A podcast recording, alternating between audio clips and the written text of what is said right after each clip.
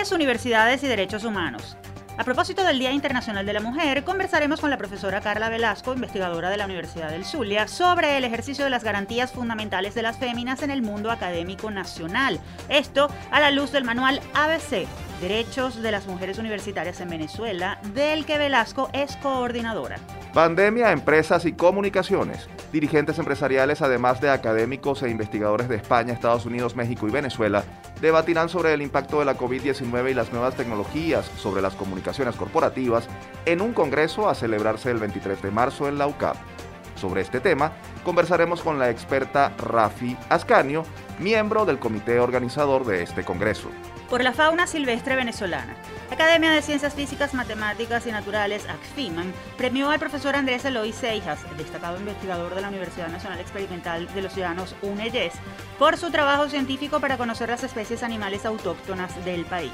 A propósito de este galardón, conversaremos con el profesor Seijas sobre biodiversidad, academia y protección del medio ambiente. Formación para entender el entorno actual el Centro de Estudios Políticos y de Gobierno CEPIC de la UCAP está invitando a profesionales de distinto ámbito a participar en diplomados en áreas como justicia transicional, activismo y redes sociales, diplomacia, análisis político y asuntos públicos. Conversaremos con la coordinadora de este centro, Jacqueline Benarroche, sobre la pertinencia de los programas para construir ciudadanía. Esta es la agenda de temas que traemos para esta edición. Les invitamos a quedarse con nosotros en Universate, las voces de la Universidad Venezolana.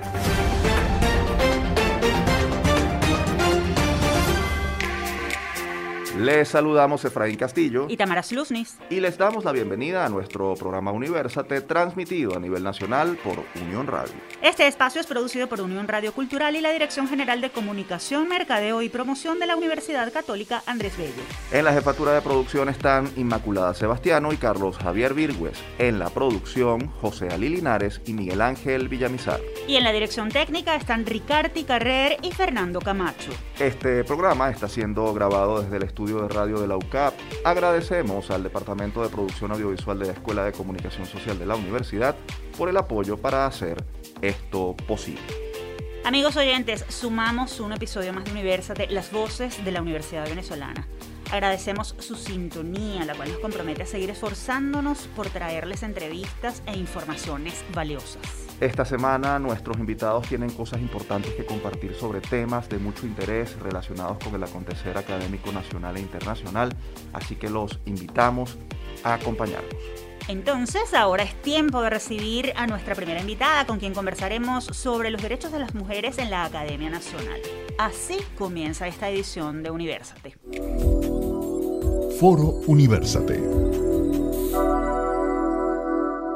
El pasado 8 de marzo se conmemoró el Día Internacional de la Mujer, fecha instituida por la ONU para llamar la atención sobre la necesidad de cerrar las brechas de género y garantizar igualdad de oportunidades para las mujeres en los distintos ámbitos de la vida. A propósito de esto, la ONG Aula Abierta, en alianza con el proyecto Activismo Femenino por los Derechos Humanos en los Entornos Universitarios y la Democracia en el Estado Zulia, publicó el manual ABC Derechos de las Mujeres Universitarias de Venezuela en el cual se presentan de manera exhaustiva los derechos sociales, civiles y políticos de las féminas pertenecientes a las instituciones de educación superior y la realidad del ejercicio de estas garantías. Para darnos más detalles sobre el contenido de este documento, nos acompaña vía telefónica la profesora Carla Velasco. Ella es abogada, magíster en Ciencias Políticas y Derecho Público y magíster en Banca y Finanzas, además de subdirectora de proyectos de la ONG Aula Abierta e investigadora de la Universidad del Zulia. Profesora, bienvenida a Universate. Gracias por atendernos. Buen día para todos los que nos escuchan. Gracias por la invitación a este programa que es tan importante y que eh, lo escucha eh, el venezolano a nivel nacional. Profesora, ¿por qué decidieron preparar este manual de derechos de las universitarias venezolanas? ¿Acaso hay desconocimiento de este tema entre las mujeres y, e incluso entre los hombres que hacen vida en las instituciones de educación superior del país? Bueno, cuando decidimos elaborar este manual, en principio eh, pensábamos cómo es esa estructura dentro de la universidad en relación a manuales o protocolos que le indiquen a las estudiantes y a los estudiantes cuáles son sus derechos, pero específicamente dentro de la casa de estudio. y nos dimos cuenta en ese diagnóstico que no contaba con eh, manuales o con protocolos en esta área, ¿no? Que mencionaran cuáles son los derechos universitarios, caso de libertad académica, de eh, derecho a la educación de calidad. En atención a eso, también observamos que el Comité para la Eliminación de todas las formas de discriminación contra la mujer, mejor conocido como CEDAW, eh, ya había hecho en algunas de sus observaciones en el 2014 al Estado venezolano que eh, eliminaran como recomendación los estereotipos de género y las barreras estructurales que existen todavía que disuaden tanto a las niñas, adolescentes, a las jóvenes para matricularse o inscribirse en las esferas educativas, en especialmente en, temas como ciencia, tecnología o lo que llamamos también carreras de ciencias exactas como ingeniería, matemáticas. Y en general, decía la CEDAW, esa recomendación al Estado venezolano en el 2014, eliminar esos estereotipos en todos los niveles de educación. Haciendo un diagnóstico, además de este manual, eh, se produjo un informe que titulamos eh, Informe sobre la situación de los derechos de las mujeres y adolescentes en las universidades en el estado Zulia. Allí analizamos eh, ocho universidades, eh, entre ellas, por supuesto, la Universidad Nacional Zuliana, autónoma, que es la Universidad de Zulia, y algunas universidades privadas y otras instituciones académicas, en total ocho.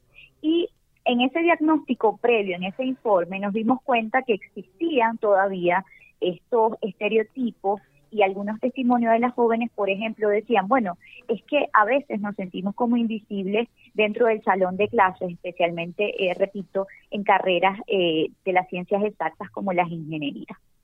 Profesora, el documento que ustedes presentaron es bastante exhaustivo en cuanto a las garantías establecidas en normas y doctrinas nacionales e internacionales.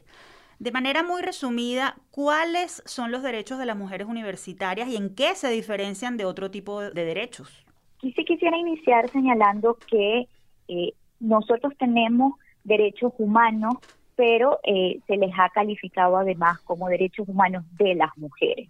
Y nuestro manual precisamente tiene como finalidad hablar de esos derechos humanos de las mujeres universitarias en el ámbito venezolano, utilizando, por supuesto, eh, no solamente la norma venezolana, sino también haciendo comparaciones con los estándares internacionales de protección de derechos humanos. Por eso, eh, al inicio del manual se puede eh, ver que uno de los títulos es la protección jurídica tanto nacional como internacional. Entre ellos, pues, la Convención Interamericana para Prevenir, Sancionar y Erradicar la Violencia contra la Mujer o la llamada Convención de Belén do Pará. ¿no? Eh, también, para hacerlo de forma didáctica, dividimos este manual por categorías de derechos. Entonces, hablamos, por ejemplo, al inicio de los derechos sociales y dentro de los derechos sociales comenzamos a incluir eh, los que pertenecen a esta categoría según nuestra propia constitución. Y allí señalamos, por ejemplo, el derecho a la educación universitaria que tenemos las mujeres, y que, bueno, fuimos rezagadas durante muchos años en este aspecto y que eh, es muy significativo conocer las normativas internacionales como se hace en ese capítulo, el capítulo 2.1.1, que es el derecho a la educación universitaria, y se hacen pues unas referencias históricas al respecto. También dentro de los derechos sociales encontramos el derecho a la libertad académica eh, y resalto pues que desde Aula Abierta y la red académica que impulsamos ante la Comisión Interamericana de Derechos Humanos, eh, la realización de un documento de principios que el 9 de diciembre del año 2021, hace apenas unos meses, fue publicado, ¿no? Y que eso es un gran logro para la comunidad universitaria, no solamente en Venezuela, sino a nivel regional, y que por supuesto esa libertad académica también la tenemos las mujeres universitarias, profesoras, estudiantes, eh, personal incluso administrativo, y las investigadoras que hacemos vida dentro de las casas de estudio del país. Además, eh, están los derechos civiles y dentro de los derechos civiles mencionamos pues eh, el derecho a la igualdad, a la no discriminación, que la discriminación también es una forma, un tipo de violencia. Eh, hay también discriminación por múltiples factores, que se explica un poco la interseccionalidad sobre los las discriminación que pueden sufrir las mujeres con discapacidad o las mujeres que pertenecen a los grupos de LGBT y más. Y bueno, entre otros derechos que están contemplados como la libertad de expresión, como dentro de la libertad de expresión, pues y su alianza o su nexo con la libertad académica, la libertad de reunión pacífica y libertad de asociación, el derecho a una vida libre de violencia, eh, y además los derechos políticos que también se mencionan dentro del manual, como derecho a elegir y ser elegidas, ocupar eh, cargos dentro de eh, las autoridades universitarias. Y con eso, pues termino de forma muy generalizada lo que está previsto en el manual. A partir de lo que usted nos ha comentado y mm, tomando en cuenta que el manual que ustedes publicaron hace mención a la situación actual del ejercicio de los derechos de las mujeres universitarias, Brevemente, ¿cuál es la realidad en esa materia? ¿Cuáles son los derechos más vulnerados y qué pueden hacer las mujeres para que les sean respetados? Bueno, básicamente ya mencionaba los estereotipos, que, ha sido una de las, grandes luchas de nosotras las mujeres universitarias. Eh, una vez que las mujeres deciden eh, estudiar carreras eh, en cualquier ámbito, en las ciencias exactas o no, muchas veces son discriminadas por el hecho de ser mujer. Eh, en el salón, bueno, en una clase de ingeniería o de matemática, eh, donde se le da la palabra solo a los hombres y las mujeres, bueno, son discriminadas por el simple hecho de ser mujer y estar estudiando este tipo de carreras. Hechos también que hemos podido documentar son los casos de violencia y eso nos ha mm, llevado también a la creación no solamente del manual para que las jóvenes conozcan cuáles son sus derechos, sino también eh, de protocolos de prevención y de sanción de violencias como acoso sexual, violencia laboral que también vive eh, personal administrativo y obrero en las casas de estudio. Eh, ya en Venezuela la Universidad Católica Andrés Bello es pionera en tener su manual propio en estas áreas, pero es una universidad privada. Las universidades nacionales autónomas eh, no poseen protocolos como esto y desde Aula Abierta tenemos esta iniciativa de llevar estos protocolos eh, que ya está listo, ha sido un documento que ha sido discutido por diversas expertas y expertos en el área y que eh, por eso hemos estado haciendo esta incidencia de llevar este protocolo de prevención de este tipo de situaciones y que pareciera ser eh, invisibilizado el problema porque hay otras situaciones que también requieren eh, prioridad como eh, los salarios de los profesores y profesoras, entre otros casos. Además, en el caso, por ejemplo, de las mujeres profesoras que tienen o recibimos un salario irrisorio o ínfimo, eso también afecta pues a la estructura familiar de estas mujeres, ¿no? Finalmente, profesora, y muy brevemente porque se nos agotó el tiempo, usted es investigadora y activista de derechos humanos, a la luz de su experiencia y la información que maneja, ¿hay paridad o disparidad en la academia venezolana entre hombres y mujeres? ¿Y qué hace falta para, para que ese tema sea superado, el tema de la disparidad? Bueno, en, en atención, por ejemplo, a las ocho universidades que evaluamos en el informe que les mencionaba en el estado Zulia, sí nos dimos cuenta que la mayoría de las mujeres son las que asisten o están inscritas eh, en las universidades, ¿no? En el estado Zulia, es decir, que hay mayoría de mujeres eh, estudiando que hombres. Y también nos dimos cuenta en otras universidades privadas, en el mismo estado Zulia, caso de la Universidad Rafael Urdaneta, donde hay un porcentaje mayor de mujeres pero el problema está que no es que exista mayor cantidad de mujeres, sino que ese enfoque de género, esa perspectiva de género, no ha sido aplicada, por ejemplo, a los currículums, eh, no ha sido aplicada, por ejemplo, para la creación de manuales, como les mencionaba al inicio, o de catálogos, que diga específicamente cuáles son los derechos. Y tampoco hay eh, protocolos de prevención y erradicación de violencia, conociendo pues casos y situaciones que se viven en el seno eh, de las universidades. Profesora. Otro problema que sí vimos y, que son los famosos techos de cristal. Eh, dentro de las universidades, si bien a nivel nacional tenemos muchas rectoras o, tenemos varias rectoras, por no decir la palabra muchas, eh, sí hay dentro de eh, los senos, por ejemplo, las, directoras de escuelas, no hay muchas directoras de escuelas, no hay eh, decanas, eh, en comparación o el número en comparación eh, es menor la cantidad de mujeres que de hombres. En eso sí podemos encontrar disparidad. Y ahí hablo de los techos de cristal porque muchas veces eh, las mujeres se nos hace difícil llegar a estos cargos por eh, diversos factores que muchas veces son impuestos por eh, ese machismo o micromachismos que existen. Profesora, muchas gracias por sus aportes sobre este tema del que sigue habiendo o siguen habiendo muchas tareas pendientes en Venezuela, los derechos humanos y la igualdad de género. Gracias. No, gracias a ustedes por la invitación. Escuchábamos a la profesora Carla Velasco, subdirectora de proyectos de la ONG Aula Abierta y coordinadora del manual ABC Derechos de las Mujeres Universitarias en Venezuela. Si desean acceder a este documento, importantísimo material de consulta, por cierto, pueden ingresar a la página web aulaabiertavenezuela.org. Nosotros continuamos con más de Universate, las voces de la Universidad Venezolana. Les recordamos que pueden seguirnos en redes sociales. En Twitter, Facebook e Instagram nos encuentran como arroba Universate Radio. Y en esta parte de nuestro programa recibiremos al universitario de la semana. Se trata de un profesor de la UNEYES, recientemente galardonado por la Academia de Ciencias Físicas, Matemáticas y Naturales por su destacada labor investigativa a favor del conocimiento y la protección de la biodiversidad de Venezuela. ¿Quieren conocer más detalles? Quédense a escuchar. El Universitario de la Semana.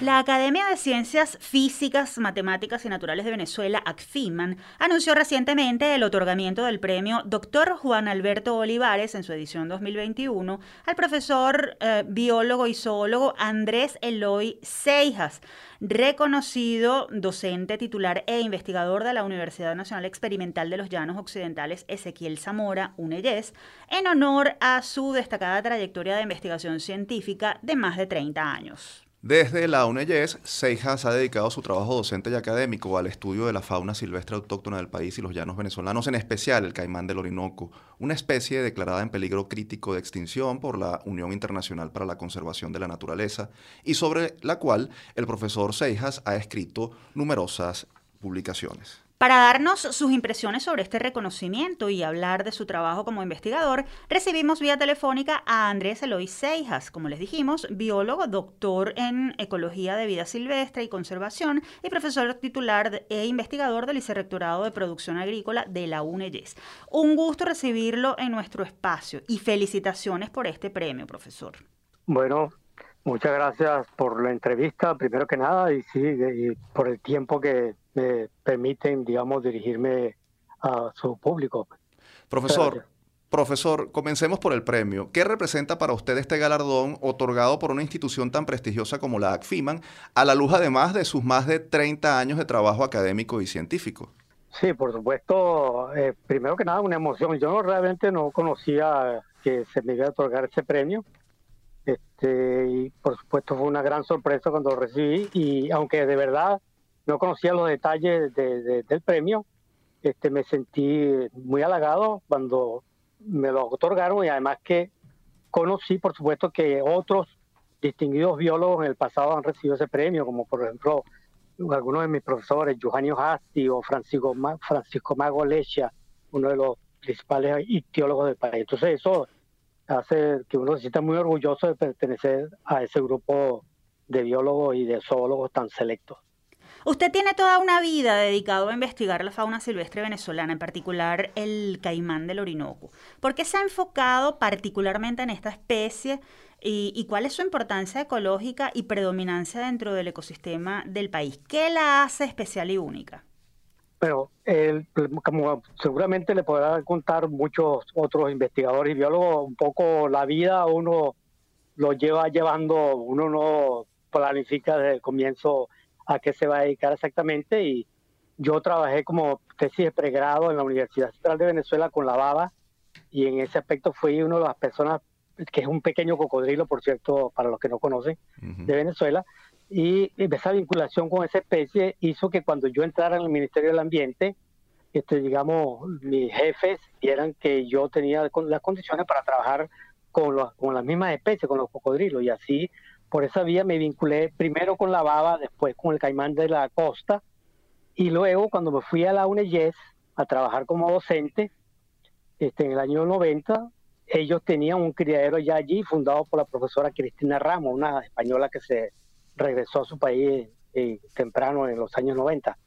Y entonces yo me quedé encargado del criadero. Y por supuesto, ya tenía la experiencia previa con las otras especies de caimanes de Venezuela y cocodrilo. Y bueno, me vinculé a trabajar directamente con el caimán de Orinoco, una especie que en ese momento era muy poco conocida en el país y que está en peligro de extinción. Pues todavía la situación de la especie está bastante precaria. Y entonces, bueno, el programa que teníamos allí es un programa de cría en cautiverio para eh, levantar animales que van a ser eh, insertados en el medio natural en distintas localidades del país. Y eso fue, digamos, donde yo centré mi actividad este, en los últimos 20 años y que trabajé en la Universidad de, la, de los Llanos. Profesor, eh, hablaba de que, la, eh, de, que de que esta especie está en peligro de extinción. Em, ¿Por qué está en peligro de extinción? ¿Qué está pasando con el hábitat, con la caza? Y, y más allá de eso, eh, eh, cuál es la importancia ecológica de esta especie y, lo que representaría que, ya no, que ya no esté más, ¿no? Bueno, esta especie, como todos los cocodrilos del mundo, fue objeto de una cacería implacable desde los finales del siglo XVIII, pero del siglo XIX y comienzo del siglo XX. Este, la cazaban por su piel y el caimán de Orinoco tiene una piel bastante, digamos, aprovechable, este, por ser un animal grande, este, de, buena calidad de piel, y eso produjo que se, realizara una explotación de millones de animales en los llanos de Venezuela y Colombia, que es donde se, ocupa, se encuentra esta especie. La especie, por supuesto, tiene una importancia económica, como lo demuestra el hecho de que haya sido explotada al extremo de llevarla hasta cerca de la extinción, pero además, por supuesto, tiene una importancia ecológica, como todos los grandes depredadores, son animales que cumplen una función en el ecosistema, ya sea para controlar eh, especies que pueden convertirse en problemas al ser superabundantes o por eliminar animales con problemas, animales enfermos, etcétera. O sea, contribuyen a la salud del ecosistema donde se encuentra. Además, es una especie extremadamente llamativa por su tamaño, y por el folclore, etcétera, eh, que, le ha dedicado cantidad de canciones y poemas, etcétera, en el país, y él hace también que tenga un valor cultural. Entonces, la pérdida de una especie como esa significa un daño ecológico, también un daño cultural para, para, el, para el país. ¿Cuántas, cuántas, eh, perdón para la precisión, cuántas especies, cuántos, cuántos ejemplares están quedando en el país? ¿Está eso medido? Eh, ¿Y en cuánto se ha reducido esa población?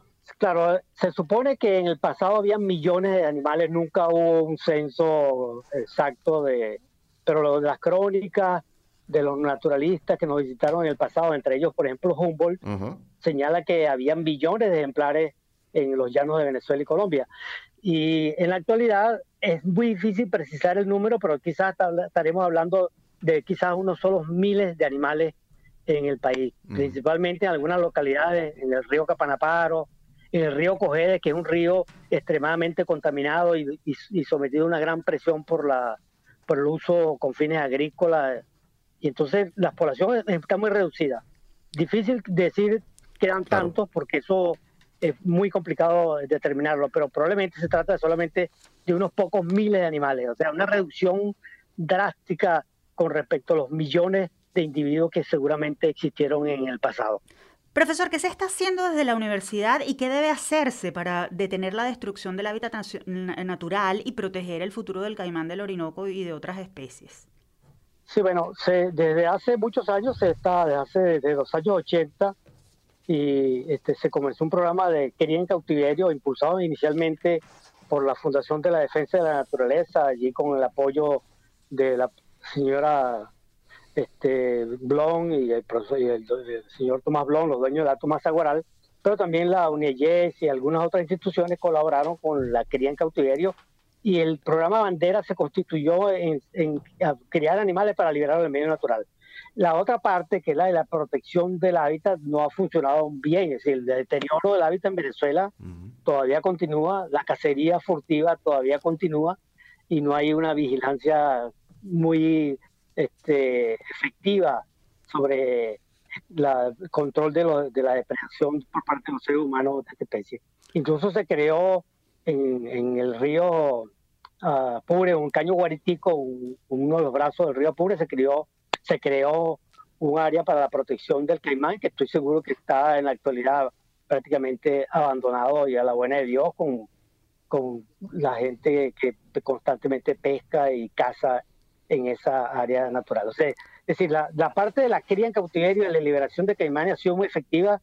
Se han soltado más de, probablemente más de 15.000 animales en el medio natural, pero la parte de la protección de los hábitats todavía sigue siendo muy deficiente el río Cogede es un río muy contaminado y no ha habido manera de parar la, la, contaminación de este río, que es, el, es el mismo río turbio que viene de Barquisimeto, etc. Entonces, sí, ha habido partes efectivas y buenas en la parte de la cría de cautiverio, pero en la parte de la protección de los hábitats eh, hay todavía muchísimo por, por, realizar.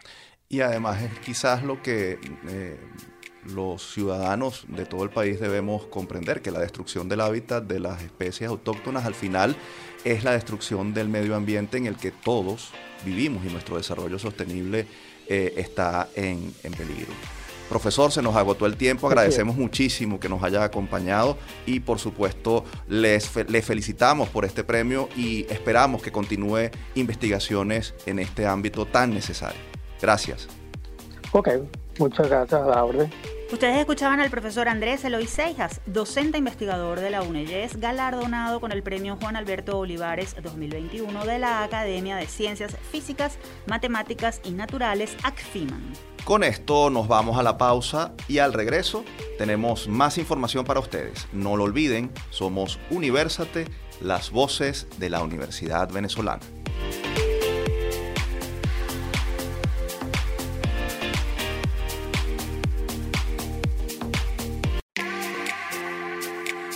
Amigos oyentes, continuamos con Universate, las voces de la Universidad Venezolana. Recuerden que si quieren escuchar este o cualquiera de nuestros más de 100 episodios, pueden acceder a las plataformas iTunes, YouTube y iVoox. Allí nos consiguen como Producción Universal.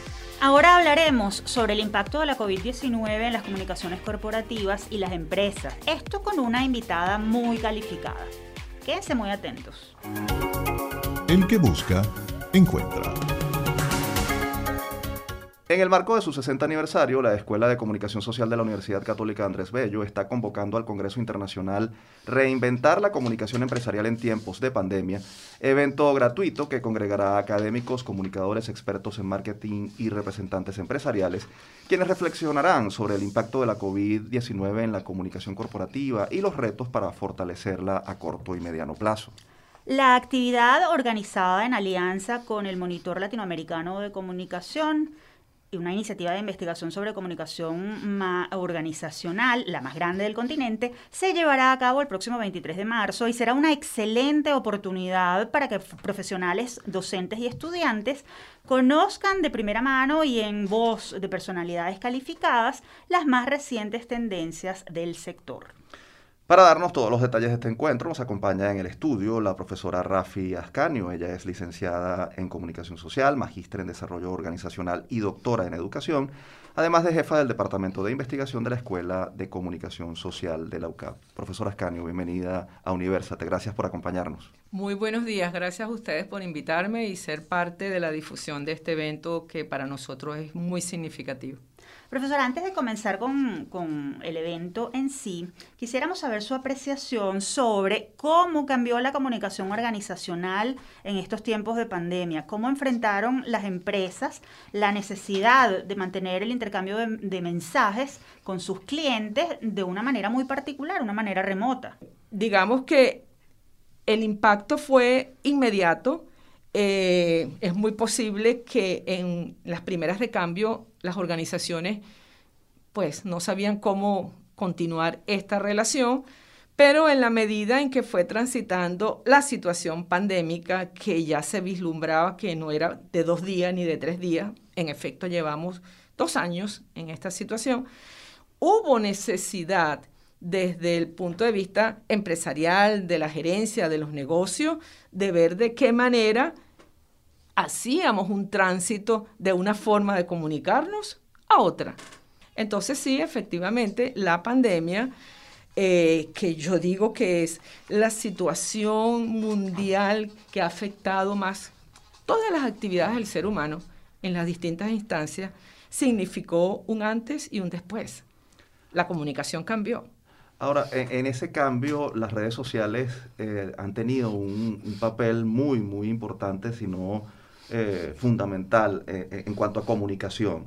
Hablando de eso, ¿qué papel siguen jugando las redes sociales en la comunicación entre empresa y cliente, por ejemplo, teniendo en cuenta que estas plataformas promueven la interacción y exigen respuestas inmediatas?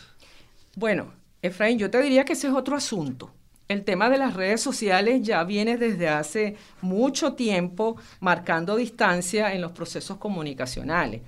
Eh, yo siempre cuando converso con mis alumnos le digo, si ustedes recuerdan a Marshall McLuhan con su aldea global, bueno, ese señor no imaginó nunca cómo cambiaría el espectro comunicacional del mundo de esa época de los años 60, cuando él hablaba de la aldea global. Bueno, las redes, las redes sociales se han convertido en esa plataforma mundial donde hay prosumidores y consumidores de información se han posicionado de tal manera que hoy por hoy es difícil decir, no estoy en una red, no me comunico a través de una red, no recibo información a través de una red. Y por supuesto, el sector gerencial empresarial se ha percatado de que eso está allí, al servicio de sus marcas, de sus productos y la mejor manera de difundir lo que ellos son. Y si a eso le agregamos el ingrediente pandemia, bueno, las redes sociales han contribuido a difundir todos sus mensajes clave relacionados con sus marcas en estos tiempos. Pero lo de las redes sociales ya viene, así es. En el éxito o el fracaso de una empresa están en juego diversos factores y la comunicación es uno de ellos. ¿Es posible atajar una situación adversa, una crisis tal vez, con el manejo adecuado de los mensajes organizacionales? Eh, definitivamente sí. Eh, lo que sucede es que muchas veces dentro de las organizaciones subestimamos no solamente el rol de las comunicaciones de cara a sus clientes internos y de cara a sus clientes externos y de todos sus stakeholders, la subestimación llega a tal nivel que a veces dentro de las organizaciones tenemos una situación de clima organizacional mm, que afecta a la cultura, que va generando resentimiento a nivel de los trabajadores, el sindicato, y ahí ya tenemos como que el polvorín que se va gestando para generar una crisis. En ese sentido, yo te diría que sí, si tenemos una, una comunicación organizacional planificada, oportuna, pertinente y frecuente dentro de la organización, es evidente que no es que voy a estar exonerado de una situación de crisis. La crisis se puede generar por cualquier factor, pero voy a estar mejor preparado como institución a la hora de abordarla. Porque hay un tema, Tamara, con el, con el asunto de las crisis organizacionales, que muchas veces las empresas y los gerentes consideran, no, bueno, pero es que a mí no me va a pasar. Mm. Yo soy una empresa seria, transparente, pago mis impuestos, hago programas de responsabilidad social, tengo buenos salarios para mis trabajadores. ¿Por qué me va a pasar a mí una crisis? Las crisis no necesitan invitación. Mm. Las crisis se cuelan por cualquier rendija, hoy, mañana, en cualquier momento. Y como dice el refrán criollo, cuando veas las barbas de tu vecino arder, pon las tuyas en el remojo. Porque a veces el, el hecho de que otra organización esté en una situación adversa, ojo, ponte atento, alerta qué estoy haciendo yo desde el punto de vista comunicacional para evitar que el golpe sea más duro. La crisis me va a llegar de todas, maneras, de todas maneras si me toca.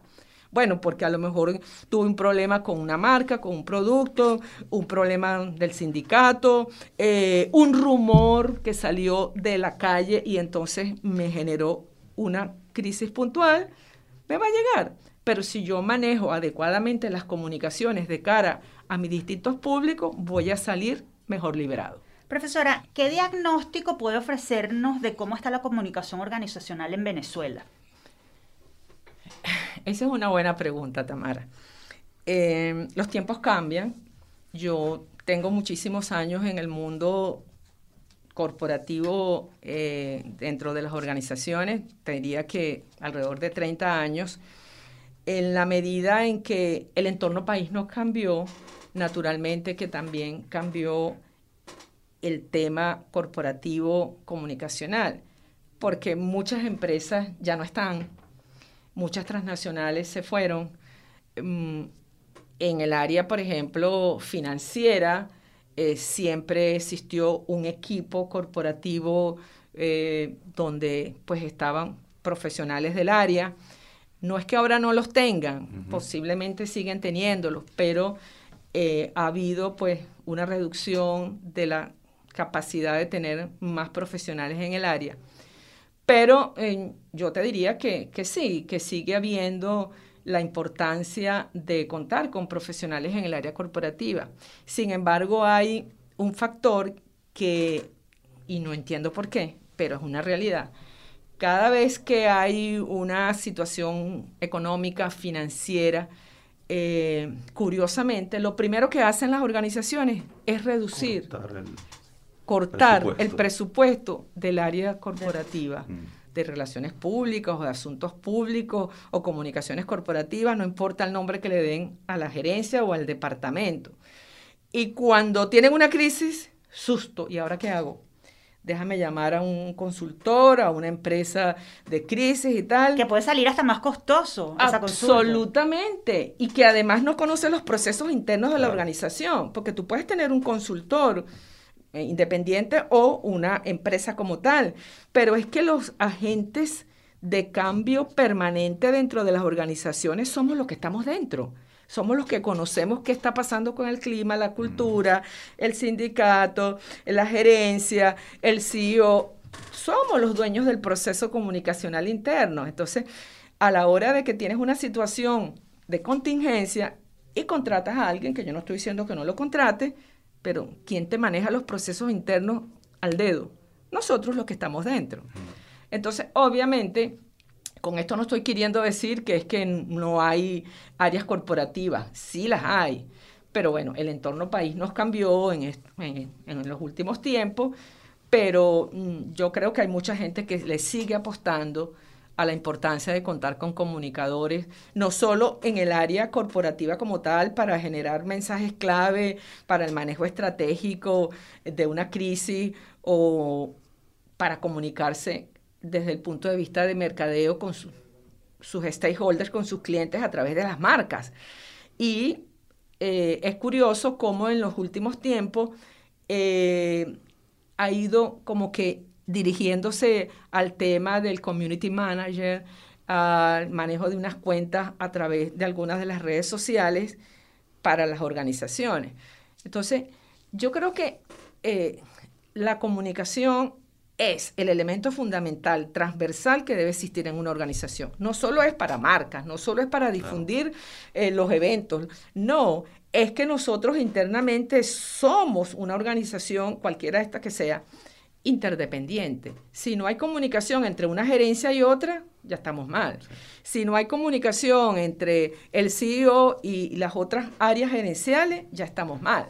Entonces la comunicación tiene que ser el elemento transversal para toda organización, no importa si es pública, si es privada, si es pequeña, si es grande, si es una gran corporación. Precisamente la importancia de este Congreso eh, parece estar clarísima a la luz de, de lo que usted nos comenta brevemente, porque se nos agota el tiempo, coméntenos un poco sobre lo que encontrarán los participantes de este Congreso Reinventar la Comunicación Empresarial en Tiempos de Pandemia el próximo 23 de marzo. los participantes, los temas y, y, cómo, cómo incorporarse. Definitivamente este es un espacio increíble que hemos concebido dentro, en el marco del 60 aniversario de la Escuela de Comunicación, para concentrar expertos en el área comunicacional en sus distintas facetas, académicos, porque estamos dentro de la academia, que es nuestra casa, la católica, pero también coincidir con empresarios, con representantes del sector eh, gremial, como es Fede Cámaras, eh, como es Conce Comercio, como es eh, con Industria, pero también coincidir con expertos internacionales y nacionales que van a compartir con nosotros sus experiencias, sus conocimientos. Eh, por Consecomercio viene eh, la profesora Tiziana Polesel, que es la presidenta de Consecomercio, ha sido directora de la Escuela de Comunicación, por Conindustria ah, el doctor Celis, por, perdón, por Fede Cámaras Celis, por Conindustria Luigi Picela. La apertura corresponde a nuestras autoridades, el rector, nuestro decano y la directora de la escuela. Y bueno, a nivel del Latin American Communication Monitor vamos a tener tres representantes, que por supuesto el, mm, el doctor Juan Carlos Molleda, eh, Alejandro Álvarez, que está en España, y eh, Marco Herrera en México. Y eh, también vamos a tener al doctor Rafael Labrador, médico venezolano, experto en neurociencia y que aparte de representar a la Universidad de los Andes, también es catedrático de la Universidad Olmeca de México. Y bueno, la profesora Xiomara y mi persona que vamos a ser parte del panel de conferencistas. Profesora Ascanio, muchísimas gracias por haber aceptado eh, la invitación a venir a Universate y por sus valiosas apreciaciones sobre el tema de la comunicación organizacional. Bueno, gracias a ustedes por invitarme y bueno, agradecerles además que nos ayuden a difundir el bueno, a todo el mundo eh, acerca de este evento que yo creo que va a servir de, muchísima información para compartir. Escuchábamos a la profesora Rafi Ascanio, jefa del Departamento de Investigación de la Escuela de Comunicación Social de la UCAP. Las coordenadas del Congreso. Si desea más información sobre el Congreso Internacional Reinventar la Comunicación Empresarial en Tiempos de Pandemia, pueden seguir la cuenta arroba comsocialucap en redes sociales. Y recordar que es vía Zoom. Así es. Avanzamos con esta edición de Universate. Les recordamos que si quieren dar a conocer en nuestro programa alguna investigación, proyecto o personaje universitario destacado, pueden escribirnos a produccionuniversate.gmail.com. Y en esta última parte hablaremos sobre la importancia de la formación y actualización de conocimientos en asuntos políticos y de actualidad a propósito de la nueva oferta académica de extensión que trae el Centro de Estudios Políticos y de Gobierno de la UCAP. En la agenda. Línea con su objetivo de ser una plataforma de formación, análisis y acción para la promoción de la democracia, el Centro de Estudios Políticos y de Gobierno de la UCAB está invitando a profesionales de Venezuela y de otras partes del mundo a participar en una serie de cursos que buscan actualizar los conocimientos de sus participantes sobre temas útiles para responder a los desafíos que el país impone.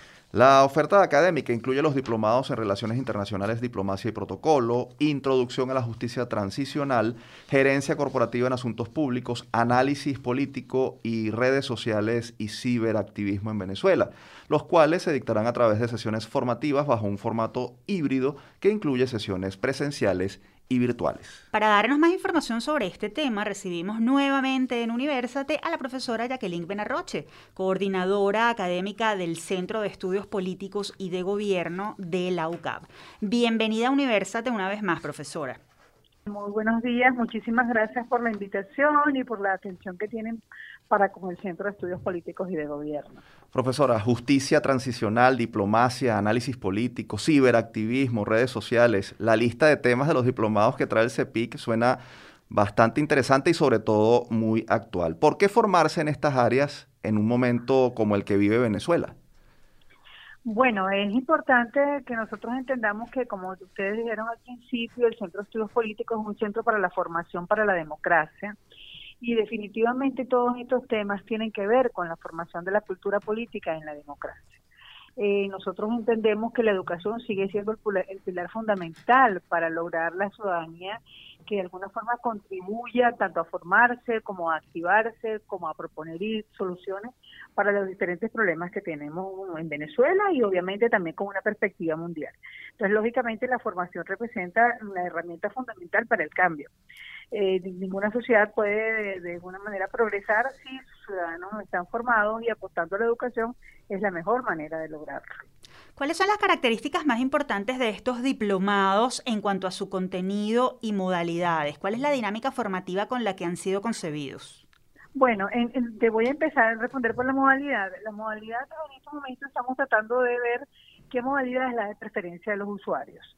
Eh, hemos hecho la apuesta en línea ya presencial y bueno, ya hemos estado notando que la en línea sigue siendo como la oferta predilecta de la gente por razones que ya están atadas a la pandemia, están atadas a otros a otros variables como la, la gasolina, como otras tantas, ¿no? Y que además pues la gente le gustaba estudiar en la comodidad de su hogar. Así que bueno, estamos tratando de iniciar lo presencial, pero está costándonos bastante por las razones que, que ya les dije anteriormente. En líneas generales, cuando hablamos de relaciones internacionales, y ahorita eso es muy urgente porque recuerden el conflicto que tenemos en Ucrania, para nosotros poder entender la geopolítica mundial y el comportamiento de esos diferentes elementos que están allí inmersos de actores y de normas y demás, es necesario estudiar las relaciones internacionales. eso es básico y, realmente nos va a abrir muchísimos espacios de análisis y de comprensión de esa realidad. Justicia transicional, caramba, es un tema que todavía resulta muy duro dentro de la sociedad venezolana porque implica eh, aplicar una justicia que no sea tal cual como la gente la quiere, sino que obedezca a ciertos parámetros requeridos para poder avanzar dentro de los procesos de transiciones y eso es lo que significa estragar grueso y de alguna manera aplicar una justicia que sea conveniente a todas las partes en conflicto. En este caso hablaríamos del caso venezolano y por eso es importante tener alguna información acerca de cómo funciona y para qué sirve esa justicia transicional. Gerencia corporativa de asuntos públicos, mira, te dice cómo veo yo lo privado desde la perspectiva pública y cómo veo lo público desde la perspectiva privada y cómo enlazamos esos dos elementos importantes. Y yo creo que las empresas hoy día, dada la influencia que el Estado tiene dentro de lo que es el manejo de las políticas en materia de producción, en materia de comercio internacional, en materia de distribución y demás, entonces creo que es importante que se informen en las empresas privadas para entender lo público y cómo funciona y cómo eh, y cómo de alguna forma interactuar de una manera mucho más sana con este espacio público que resulta a ser un poco engorroso. Y análisis político, bueno, ya es parte de nuestro de nuestros de nuestros programas, digamos insignia, porque lógicamente formamos gente para que entienda y comprenda el contexto nacional e internacional. Y lo último, redes sociales, que es una nueva apuesta que estamos haciendo, y ciberactivismo con la gente, en asociación con la gente de Reporte Ya, un poco para darle a la gente el ABC de las redes sociales, cómo funciona, cómo activar a la ciudadanía a través de estos mecanismos, cómo utilizarlas de una mejor manera y no caer víctima de sus propias de sus propias complicaciones, ¿no? Hoy día las redes sociales resultan ser elementos que van en pro y en contra de la organización social y en pro y en contra de una serie de valores. Entonces yo creo que es importante. Es muy variada, es muy muy variopinta, pero creo que de alguna manera estamos atacando o estamos dirigiéndonos a varios sectores, a varios segmentos que eh, estamos satisfaciendo pues algunas necesidades de, diversificando esta materia y no concentrándonos solamente en lo político. Finalmente, profesora, porque se nos agotó el tiempo, entendemos que los diplomados tienen fechas distintas de inscripción, por lo que le pedimos las coordenadas más sencillas para que los interesados en cursar alguno de estos programas obtengan más información, correo, página web o red social, donde pueden consultar la información. Exactamente, la, la, la, empiezan en diferentes fechas, por lo tanto dárselas ahorita sería como redundar y, y yo prefiero más bien que la gente se conecte a nuestra a nuestra página de arroba política UK, política con K, allí van a conseguir el enlace a la página web del Centro de Estudios Políticos y de Gobierno, donde en la oferta académica van a tener la descripción de cada uno de los programas sus contenidos, su fecha de inicio y cierre, su inscripción y los docentes que nos van a acompañar en esa actividad. Creo que con arroba político cap en todas las redes pues logramos obtener esa información. Profesora Vera Roche, muchas gracias por haber aceptado la invitación a Universate. Un gusto tenerla siempre. Un abrazo y que tengan todos un feliz día. Escuchábamos a la profesora Jacqueline Menarroche, coordinadora académica del Centro de Estudios Políticos y de Gobierno, CEPIC, de la UCAP. Si desean más información sobre estos diplomados, pueden ingresar al portal cepic.ucap.edu.ve o seguir la cuenta arroba política política con K. Momento de despedirnos, no sin antes compartir con ustedes nuestra acostumbrada frase. Educar a las mujeres como a los hombres. Ese es el objetivo que yo propongo. No deseo que tengan poder sobre ellos, sino sobre sí mismas. Lo dijo la escritora y filósofa británica Mary Wollstonecraft como parte del ensayo Vindicación de los Derechos de la Mujer, publicado en el año 1792. El texto es considerado una de las primeras obras de la historia relacionadas con el feminismo y su autora una pionera en la materia.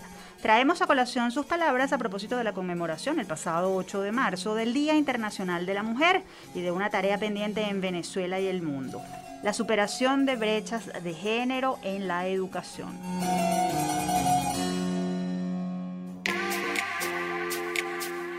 Ahora sí llegó el final de este episodio. Les recordamos que esta fue una producción de Unión Radio Cultural y la Dirección General de Comunicación, Mercadeo y Promoción de la Universidad Católica Andrés Bello. En la jefatura de producción estuvieron Inmaculada Sebastiano y Carlos Javier Virgües. En la producción a José Ali Linares y Miguel Ángel Villamizar. En la dirección técnica Ricardo Carrer y Fernando Camacho y en la conducción quien les habla Efraín Castillo y Tamara Luces. Hasta la próxima.